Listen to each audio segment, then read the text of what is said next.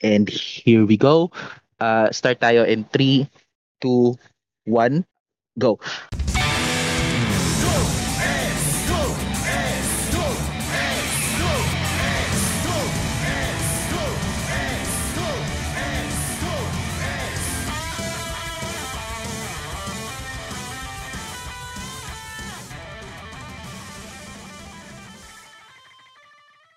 Welcome mga dudes at mga dudettes. Ito na naman si Kevin uh, live dito sa Justice Open Studios sa isang makulimlim na araw. Sana hindi umulan kasi like may bubong naman dito sa ano sa inuupuan ko sa park. So, welcome dito sa sa elitistang Weibo uh, podcast in which season 2 na tayo. Hooray! And dahil medyo special yung ano natin, dahil season 2 na nga yung podcast. So, ayun, I invited a friend to to talk about a thing na yun, if you're listening to the podca- podcast for quite some time now, yun, medyo dinadaan-daanan natin tong topic na to, especially sa mga news uh, or sa sa hype or hayop news natin. So, uh, I have here uh, a former uh, MWF uh, wrestler, Marina Wrestling Federation. So, just you, so you know, may local wrestling promotions po tayo dito and this guy is one of the superstars of, of uh, local wrestling. So, uh, without further ado, ito yung guest natin, the Daredevil himself,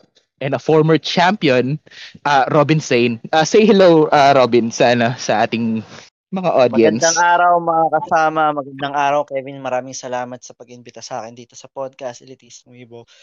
Um, a, a little, a, little, a little something pala about um, this podcast. This is my first podcast like uh, two years. So um, uh, I feel uh, uh, for a year pala, uh, for for one year, and uh, I feel very thankful na in, inimbita mo ako dito. That that's good to hear. That's good to hear. So, yun, uh, I invite uh yun, I invite ko nga to si si Robin kasi yun nga, friend ko siya and uh, the topic today mainly focuses on a recent event na kakatapos lang for this year. So, darating tayo doon once nakarating tayo doon. So, eto, dahil nga Robin, you're uh, you're a guest. So, I'm actually have something na ginagawa ko every time na may mga uh, guests uh, sa podcast. So I have here numbers from 1 to 160. So give me an give me three numbers. Three numbers randomly sige. Um 1 to 60 sabi mo? Uh 1 to 160. Oh, 1 to 160. Okay, um number 9. Number 9. Uh, number 22 and mm-hmm. number 11. Okay, 9:22:11. So basically, uh, may nahanap kasi akong ano, may nahanap kasi ako article. Uh, actually, sabi dito sa article na to, this one uh, it's actually a question uh, 160 questions na pwede mong itanong on a first date. So dahil nga basically this is the first time na mag-uusap tayo. So this is somewhat uh, a first date for us. Uh, so uh, number 9, sabi nito, uh, number 9, what uh, what are you kind of obsessed with these days? Ano yung mga bagay na medyo na-obsess ka for for this time or sa mga panahon na to? Um, I'm really obsessed on watching um, Kamen Rider and uh, playing uh, playing uh, video games like CTR. Ooh, That's, wow. Those are the two things that I'm obsessed right now. Aside from the fact that I'm obsessed in uh, working, really. Mm. That's it. That's it. Mm, I see, I see. Kasi ako ngayon, kasi uh, I do this every time kasi sobrang dami ng fandoms ko. So, every once in a while, nag-iiba ako talaga ng obsession just to take a break from a certain fandom. So, exp- uh, example, uh, Star Wars. Medyo toxic ang Star Wars ngayon due to uh, the sequels and whatnot and the SGW stuff. Uh, kahit comic books, I'm on a break right now. So, ngayon, ang obsession ko is on Gundam. So oh. naghahabol ako oh, naghahabol ako ng mga Gundam series ngayon kasi uh, hindi ko pa hindi ko pa nako-complete yung yung Build Fighters. So I'm already on Build Fighters try. So ang huli na lang sa sa list ko is uh, yung dalawang Build Fighters na online game. Uh, I think that's Build Fighters uh, basta yung dalawang Build Fighters na ano na online game. So yun So doon ako na-obsess ngayon. And uh, yun, I'm catching up on the classics as well. So uh, naghahanap yun, naghahanap ako ng mapapanooran uh, on some yung mga 70s na super robot na hindi Mazinger or hindi Get a Robo. So that's the thing. Oh, those are some of the things that I'm obsessed uh, currently. Uh, number 22. Sure. What what would be your perfect vacation look like? On the beach, Mm. my family, Oy, nice. and no, no, um, no internet, no phone. Siyempre, Mm. siguro phone for camera or whatever. And, and, um, not, not in particular kung saan, sang beach to ah. Supposed to be, ganun yung, ganun yung setup. And lots Something- of food. Mm, something private. Something very, very private. That's good. That's good. That's great. Ako siguro uh, my perfect vacation would be somewhere yun nga, may beach and then maybe kung ano if kung may meron ganung place, a beach tapos konting lakad lang there's a mountain para may hiking din ng konti. Something Oh. private din for me. So, so yun, yun yung perfect vacation for me. Tapos yung hotel maybe uh, parang like three days naka-buffet kami. So something like that. Uh, yun, that's that's a perfect vacation. Good. That's good. And last one sa ano natin, first date questions is uh, what's your favorite international food? Uh, I think I would answer in anything anything that has to do with poker in Singapore. That's. Ooh, Mm. Wait. Mm, sounds sounds delicious. Uh, sa akin naman, yun, I think nasa, nasagot ko na ito on, on one other occasion. So, I'm actually like into like Japanese food. So, every time na, of course, I'm an elitist weeb. So, yun, every time na sumasahod ako, pag nagkikrave ako, yun, maybe I'll go to a Dotonburi or, uh, or yun, Tokyo Tokyo pag medyo nagtitipid. So, yun, either a ramen or uh, an okonomiyaki would would satisfy me uh, when it comes to to Japanese food. So, yun.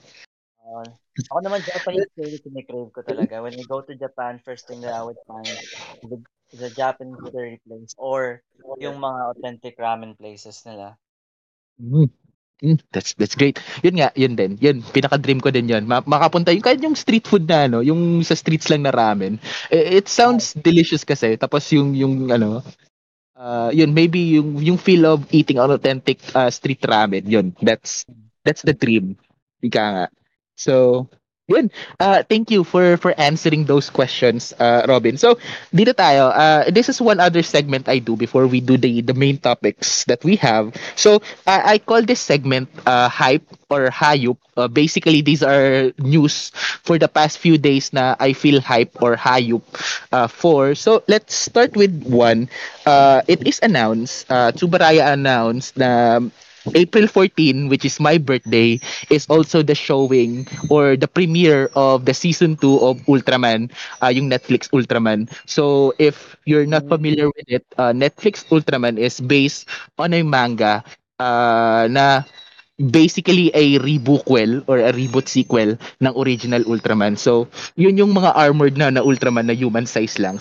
The season 2 is gonna be this uh, this April.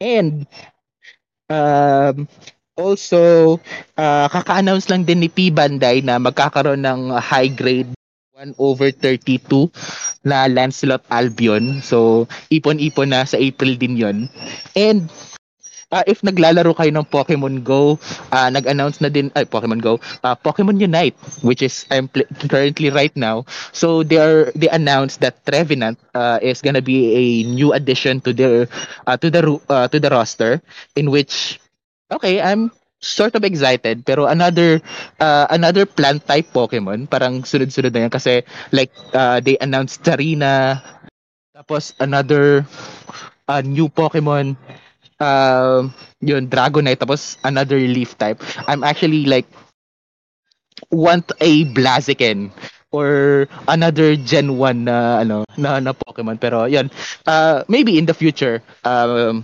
magkaroon sila ulit. And this is yung hayop natin na balita ngayon. Ka- kaka-announce lang ni ni Fully Book that they are closing three uh, three branches and one of them is actually yung branch nila sa, sa Vertis North which is malapit sa tina, pinagtatrabahuan ko dati. So, yun, I'm kind of bummed na yung ano yung bookstore na naging tambayan ko uh, on my job is closing down. But hey, mayroon pa namang fully book sa ano sa uh, SM North and sa Trinoma. So, uh, Robin, eh, is there any news from any fandom na na-excite ka uh, for or na-excite ka for now? Uh, well, for now, uh, the only thing na, na ano, the only news na nakapag-excite sa akin recently is uh, yung Doctor Strange, uh, yung yung Multiverse of Madness. That that's it. Oh, That's it lang. Uh, uh, actually, yung di ako di ako ma ano, hindi ako ma masagap sa news. So, whatever comes to my feed is yun lang. And siguro mga new episodes ng Kamen Rider Revise. Oh, yeah, yeah. I think I need to catch up on, uh, on Revise. Parang naka-episode 10 pa lang ako. So, yun. Ano pala yung feeling mo with Revise so far? I I, li- I like it kasi n- ang napansin ko sa Kamen Rider Revise is it's a perfect blend of all the Kamen Rider, let's say siguro um yung Heisei era, pinagsama-sama nila yung element like in a perfect mix and hindi siya cringy to the point na ilang episodes na nakalipas tapos ano bore ka na. It's it's actually fun kasi this is not the first time na nagkaroon ng um, throwback rider. Let's say we have ZO, PK. Uh, pero yes. ito, ito medyo hanap na nila yung tamang timpla. So gusto uh, ko yung yeah. ni Vice pati ni ni Iki uh, or ni ano ni ni Revive pati ni ni Vice. O, okay siya. It, it feels like uh, nire-remind niya ako sa sa partnership uh, ni ni Momotaro at saka ni ah uh, basta yung Kamen Kamen Rider din oh, it reminds me of Kamen Rider din oh. Mm, yeah, yeah, totoo. Meron siyang ano, meron siyang Den-O feels and hindi siya cringe gaya ng ano, gaya ng Zio. Oh my god, Zio. Oh, you wasted potential.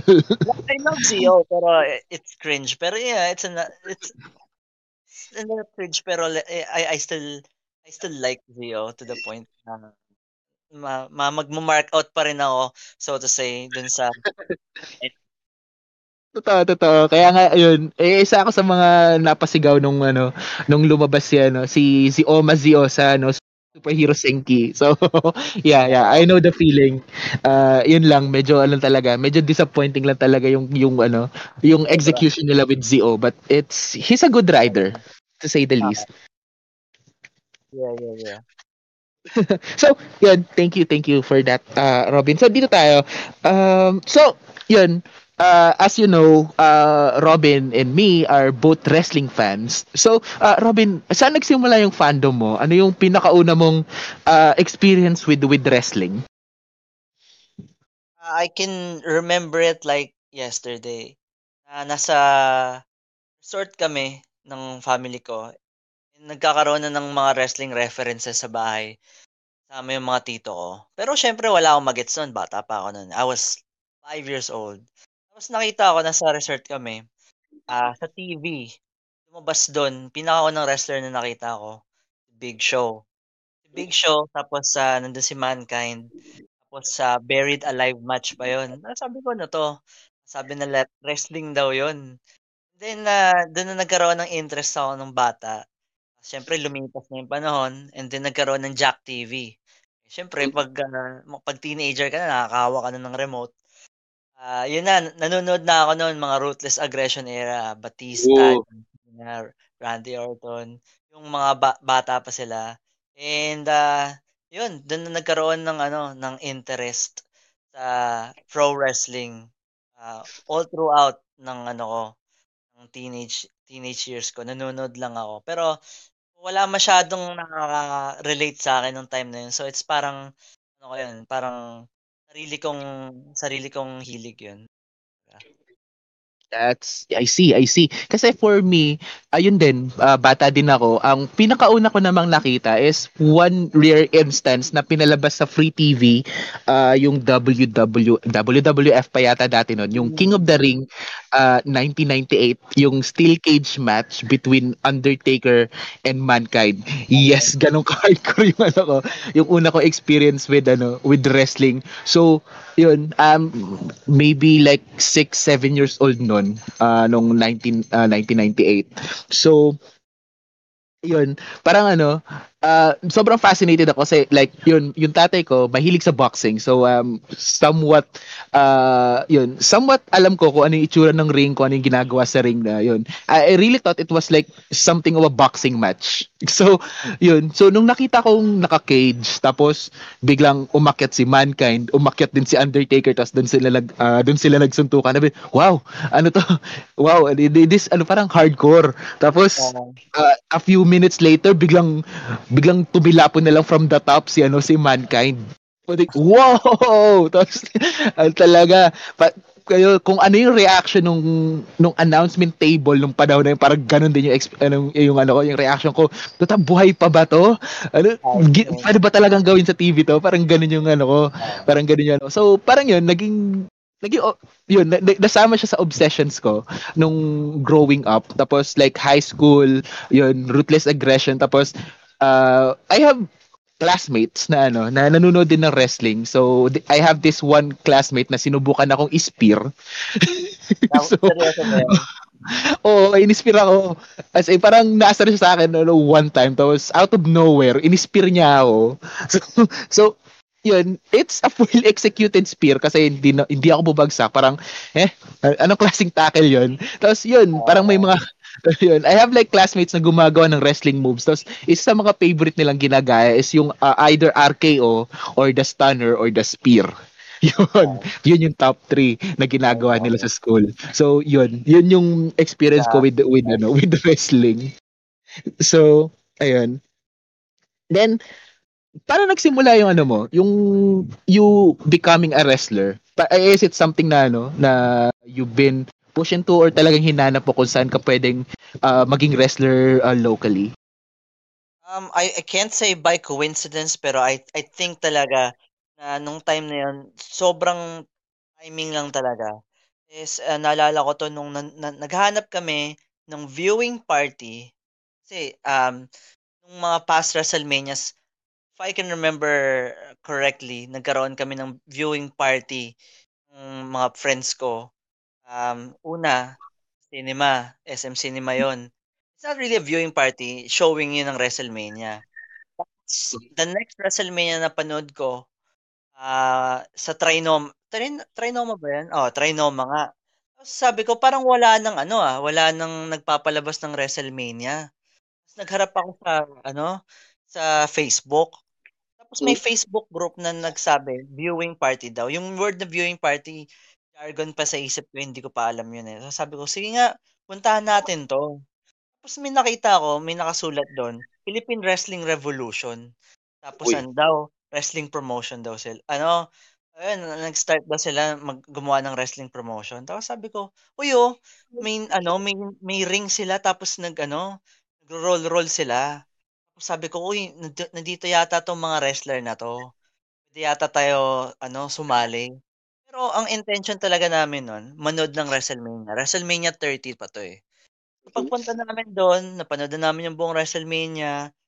First time ko nakakita ng mga wrestling fans talaga na naghihiyawan, na nagcha-chant. Sabi ko, "Uy, okay 'to, ah." Tapos umalis na silang lahat, natira na yung mga tao doon.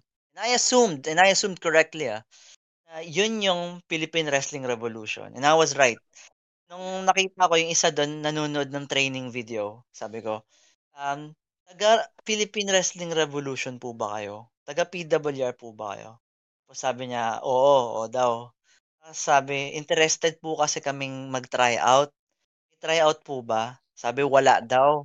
Pero medyo na-interest sila sa kaibigan ko, si Mr. Lucha. Kasi malaki, mga wrestler. Sabi nila, sige, pumunta kayo sa training namin. And uh, yun nga, nagsimula na yon And medyo padalas yung training ko every week. until to the point na sabi nila ready na daw ako. And uh, ayun, uh, dire-diretso na yun. Oh, I see, I see. So you started with with PWR. You you, you started with PWR. So uh, how ayun. So paano ka napunta ng MWF? Uh, that's another interesting story. Uh, nagkaroon kami ng um, um, disagreement ng PWR um, way back uh, 2014. And um, as uh, as much as you know this word na nagkaroon ng exodus nung time na yon.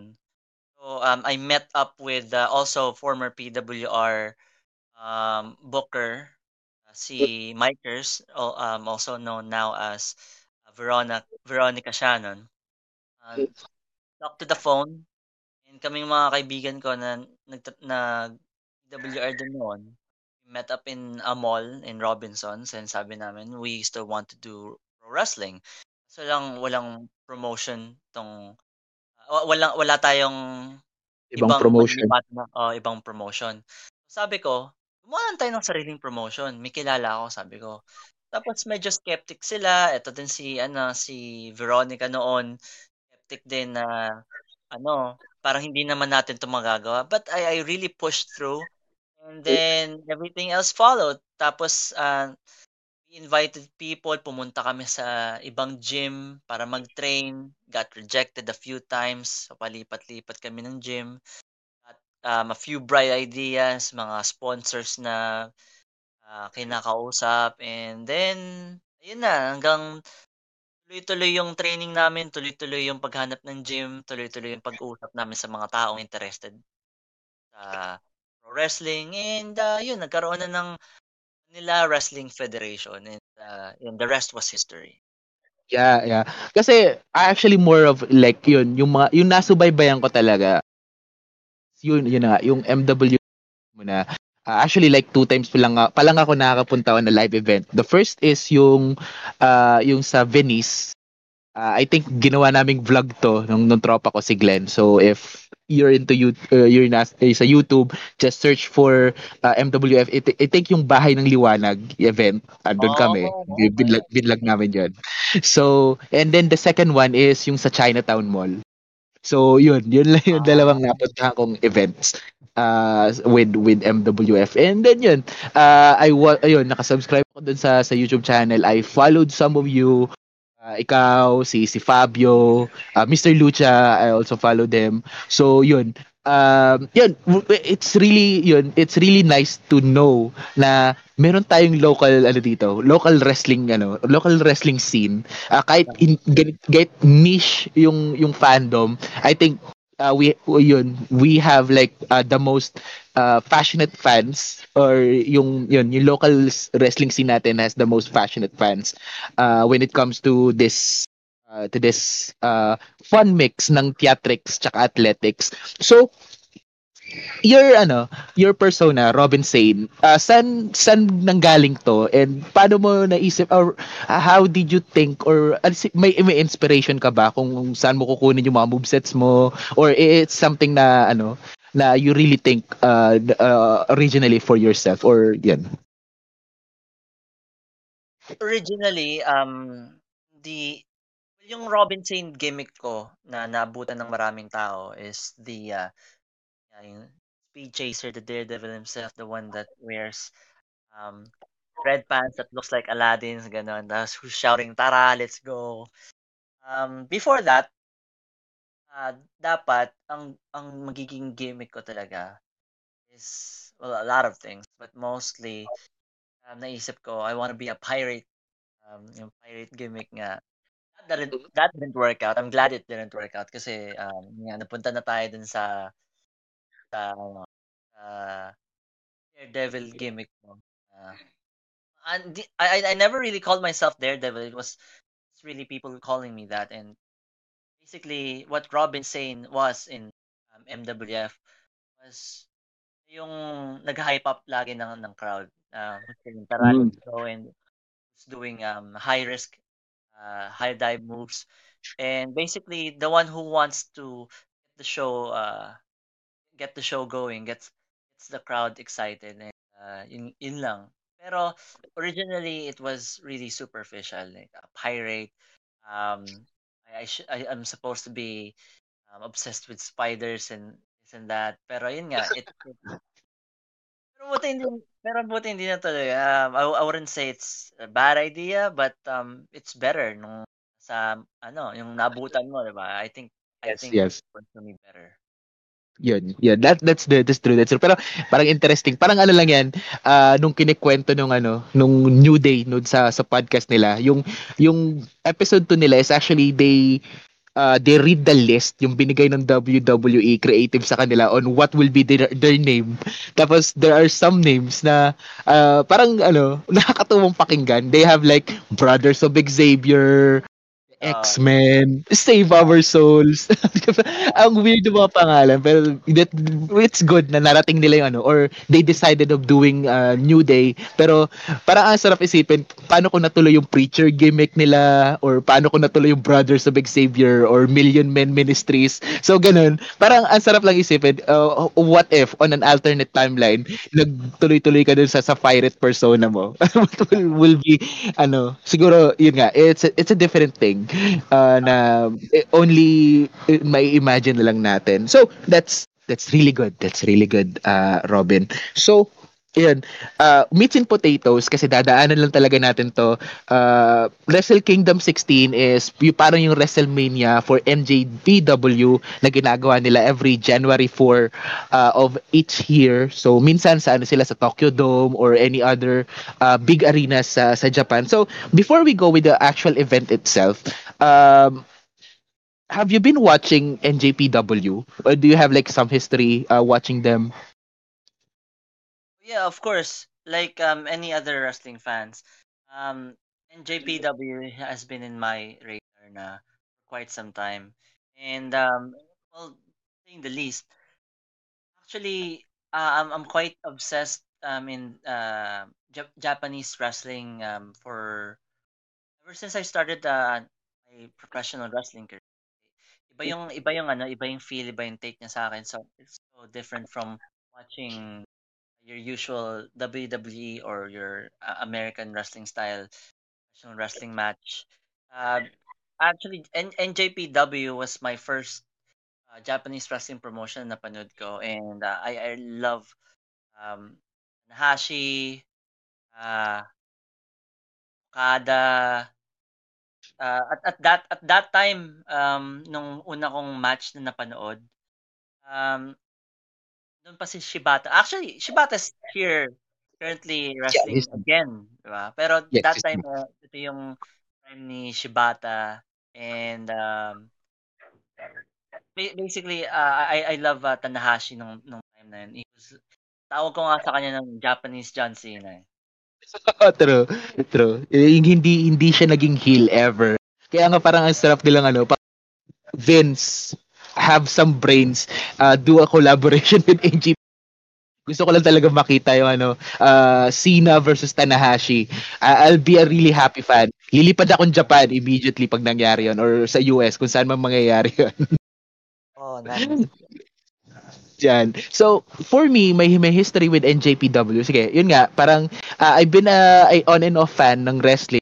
Uh, so, meron akong like spots kung saan ano, hindi ako nanonood talaga ng American wrestling. So, nung naisipan ko, I'll I'll watch ano, different wrestling uh, promotion. So, yun, uh, other from WWE, tumingin ako ng Impact, tumingin ako ng uh, tumingin ako ng Lucha ano, Lucha Underground. Then uh, I found NJPW ang pinakaunang ang pinakauna parang uh, wrestling uh, from NJPW that I have seen is uh, yung uh, yung uh, Tetsuya Naito versus uh, Okada nung WrestleMania uh, 14 or 15 I forgot basta yung double championship kasi Right. yun nga Yes. So, yun, doon ko una napanood yung ano si si Naito. Uh, yun, uh, I really love uh, yung presence ni Naito sa sa ring. Tapos yung parang nonchalant, parang wala siyang pake. Yun yung pina yung yung pinaka-aura ni Naito sa akin which is wow. This this this guy is ano, this guy is uh, interesting. Tapos yun, yung nanalo siya, he became the double champion. Parang yun, uh, became obsessed uh, on following Tetsuya Naito. Hanggang sa yun isa ako sa mga nabam na na no, hindi uh, parang ilang, ilang best ano parang ano lang parang napaka igsi lang nung reign niya as champion. Tapos hindi pa siya uh, his event is he only got like a minor uh, minor match uh, sa sa Wrestle Kingdom. So yun. Uh, but it's really exciting kasi parang uh, ano uh, he's gunning for one of uh, one of the championships na hawak Okada ngayon this this year. So sana ano sana ito ulit mag, magkaroon ulit ng malaking push for for Tetsuya Tetsuya Naito this 2022. So yun yun yung naging parang pinaka history ko with ano with NJPW. So ito, Wrestle Kingdom 16 uh, was shown uh, January 4 and January 5 tapos nagkaroon sila ng ano uh, ng event with Noah promotion nung January 8 so what are some highlights or ano yung mga pinaka highlights mo from from the events? Ano yung pinaka nagustuhan mo from from the three night event? Um ito ah I'll, I'll, I'll be honest with you. Hindi ko siya masyadong napanood lahat in full. Pero ito yung mga nagustuhan ko so far. Um Well, una, kay, kay uh, Hiromu Takahashi. Mm. I just want to say na Hiromu Takahashi is one of my favorite wrestlers uh, in JPW, the aesthetics, the gimmick, everything. Um, pag, pag ano, pag dyan siya, I always watch the full match. Entrance hanggang magring ng bell pagkatapos. Um, I watched the Okada and Taka, uh, uh, Shingo Takagi match. Uh, I was rooting for uh, Shingo that time. And uh, well, yun nga, later baka pag-usapan natin. Um, I always I also always watch Minoru Suzuki matches. So napanood ko yun. Yes, yes. And uh, later, I, I just want to say ngayon, bago natin discuss, uh, I like Great Okan. I like Great Okan for some reason. And napanood ko yung uh, hard yung hardcore match or yung sorry, no DQ match Kenta and ni Tanahashi and uh, the Okada Osprey match and uh, yeah, the uh, promotion versus promotion match. Um hindi ko natapos yung uh, ano, yung tag team sa yung main event um, last night. Pero I I some things and uh, I bet it was great. I bet it was great. I need to catch up on that yeah, those those are the things na nagustuhan ko sa buong uh, night 1 to 3. I see, I see. Kasi for me, yun nga, uh, other from the main events, parang yun lang yung mga pinanood ko in full. Tapos like dinandaanan ko lang yung yung ibang matches. Yeah, yun, pinanood ko yung uh, yung three-way, yung yung six man uh, yung six man match with uh, with Los Ing- uh, with with Noah. Nakalimutan ko nung faction na kinalaban nila sa sa Noah it's really uh, awesome. Kahit yung ano yung main event yung nung cross promotion, uh, Tanahashi and Okada is really good. Parang bakit hindi sila nag-tag team or they put a tag team together kasi they look uh, they look good uh, fighting together. Oh, so para ano, sana magkaroon ng, ng push for a tag team between the two uh, in the future. So and Okan of course. Medyo uh, ano ba? Okan is a mixed bag for me. I don't know, parang ang weird ng presentation kan then he's a good wrestler. Uh, that's that's a given. Pero how he is being portrayed or how he is being treated uh, from the gimmick and yung aesthetics niya, it uh, feels weird for me. so, uh, kaya nga medyo surprised ako that you like uh, Okan kasi he is a mixed bag for me. I like I like weird um if if, if na, na napansin mo yung ano, yung dynamic ah. I like weird. I I I really much like weird. Oh, you you your weird presentation. So parang uh yun, Okan or sino ba ba mo? Is it like Boogeyman or something? WWE Ah, or something like ah, hindi naman, hindi naman. Ah, I like Boogeyman, pero not, not, not, not, not so quite, not so quite. Uh, let, ah, Takahashi weird, ganun. Takahashi weird. Yun. Uh, yeah, yeah, Takahashi weird. Oh, yeah. So, yun. Yun nga. Pero so, yun, that's that's really awesome. So, ano, somewhat of a light uh, not really light, pero uh, are you uh, mas gusto mo pa ng mga ganito like two nights, three nights events? Or do, would you like these uh, Wrestle Kingdom or WrestleMania? Kasi parang WrestleMania is also doing multiple nights as well. So gusto mo ba yung mga ganong presentation? Or would you rather do it like one night at all? Or just gawin lang nila parang uh, a, month event tapos uh, on a some uh, uh, uh, uh, so sa end of the month or the last week of the month doon lahat ng main eventers? Something like that. Actually, uh, yung sinabi mo ngayon, uh, that that's a great idea. Prefer I I, I would um would really choose the one night only grand uh, grand event Tokyo Dome Wrestle Kingdom na ano what four hours uh, siguro sapat na yon um but what they're doing right now especially sa pandemic uh, season na to um, for like 2020 this is really smart. The only reason and i'm thinking is uh, because of the card ah. the only reason they made it three nights this time is because of the noah. Pero i think they would fit everything in two nights lang. Plus when it when it's two nights kasi you have to get uh, uh, you you'll be able to get a story sa night one following Yeah. to night. Katulad nung ano, yung Okada tapos sa Okada Takagi match. Tapos syempre mapupunta tayo kay Okada Osprey and that builds up sa Yes. oh, that builds up a story. Yun. I think it's smart. I I think that two nights is good. Three nights is uh, medyo ano lang, medyo na over Yeah. over pero um, I prefer I prefer the one night ano, one night everything, 'di ba?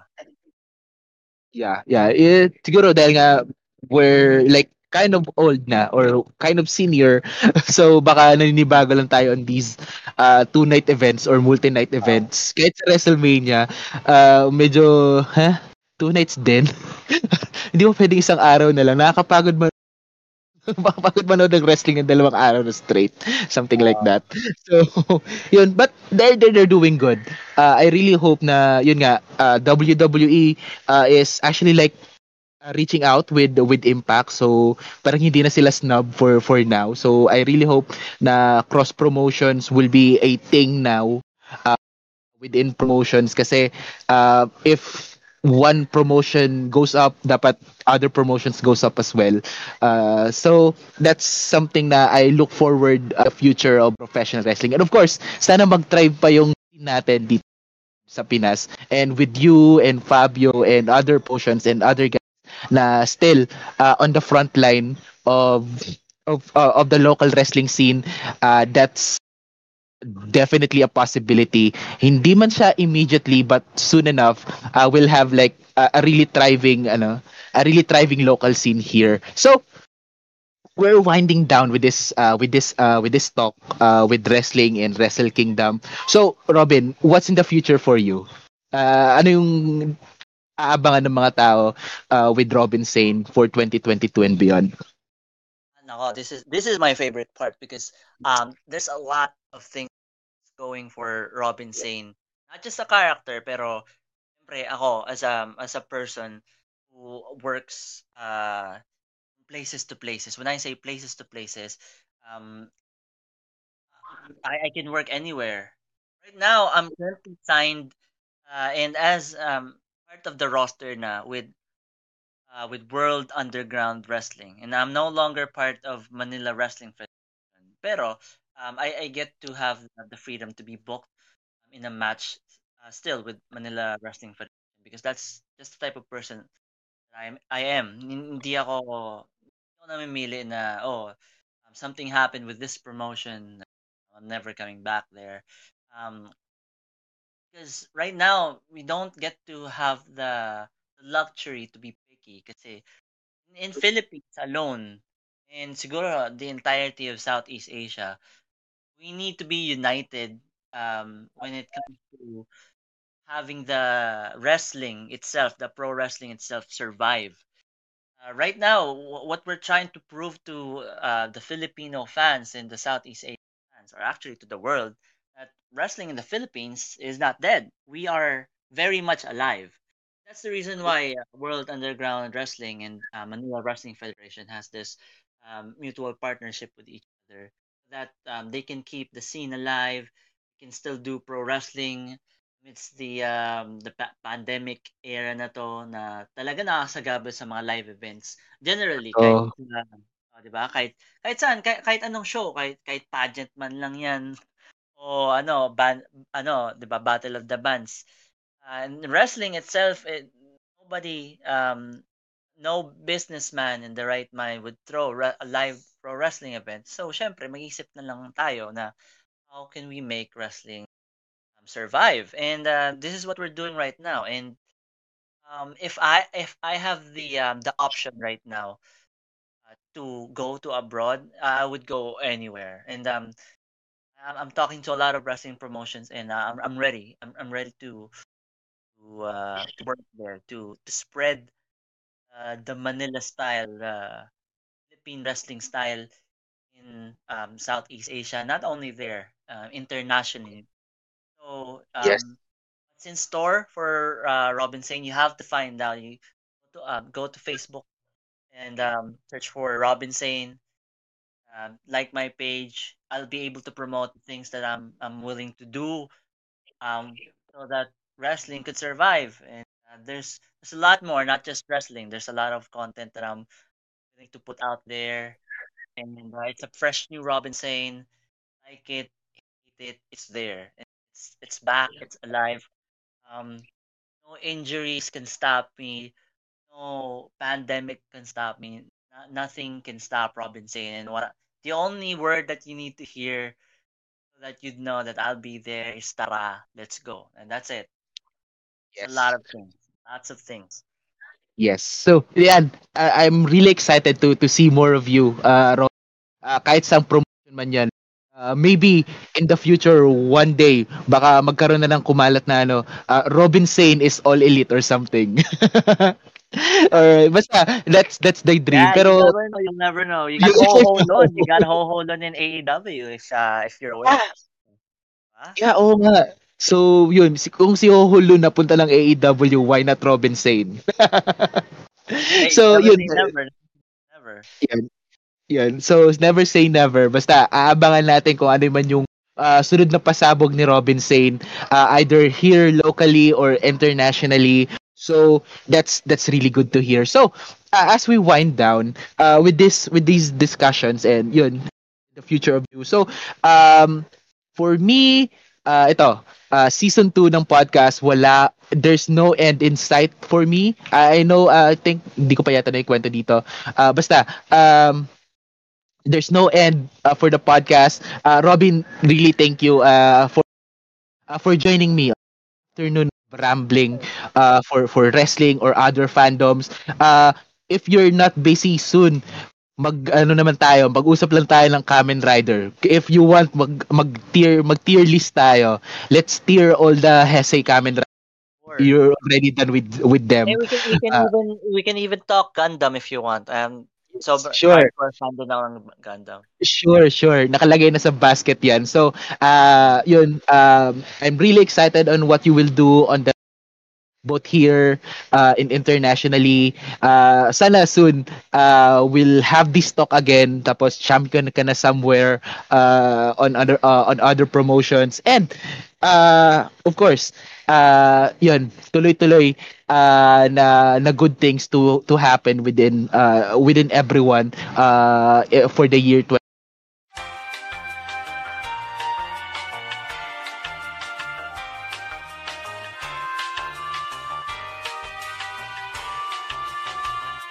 And we're back. Hi, uh, future Kevin uh, again, uh, recording uh, after the main recording ng podcast na to. So, uh, for some odd reason, uh, some technical wumbo jumbo, uh, nakat na naman yung final part ng podcast in which nagsasabi lang naman kami ng socials namin. So, here's future Kevin to the rescue. So, uh, for Robin Sane, if gusto nyong sundan kung ano, kung ano man yung uh, pinagagawa niya ngayon uh, I, uh, on the wrestling side of things, uh, you can follow uh, Robin Sane on Facebook. Just uh, search uh, Robin Sane, uh, us, Robin Sane, Robin Sane, uh, S-A-N-E, uh, sa Facebook. Isa lang po yung page na yon And you can also follow uh, Manila Wrestling Federation and uh, World Underground Wrestling uh, Philippines both on Facebook po yan. And for me uh, you can always follow the podcast at uh, facebook.com slash uh, elitistang weebpod you can follow uh, me on the socials on Twitter and Instagram both at elitistang kebs. And uh, on the description of this podcast, we have two links there. Uh, one for Shopee and another from Lazada. So, malapit na naman mag-sale uh, at 22. So, before you check out your items, uh, you can always use, uh, just click on any of those links. Uh, depende kung ano yung ginagamit yung online shopping platform, of course. So that may makuha kaming kahit konti to keep the lights on for the podcast. So, Again, this is Future Kevin uh, editing for the podcast. Uh, aantayin namin kayo sa susunod na episode ng Elitistang Weibo Podcast. Uh, sana uh, on a much silencer, on a much quieter place sa sa park or sana as kasama na natin si, si, si sila tropa, uh, sila Glenn or si Riel. So, uh, hanggang dito na muna tayo guys. Zet!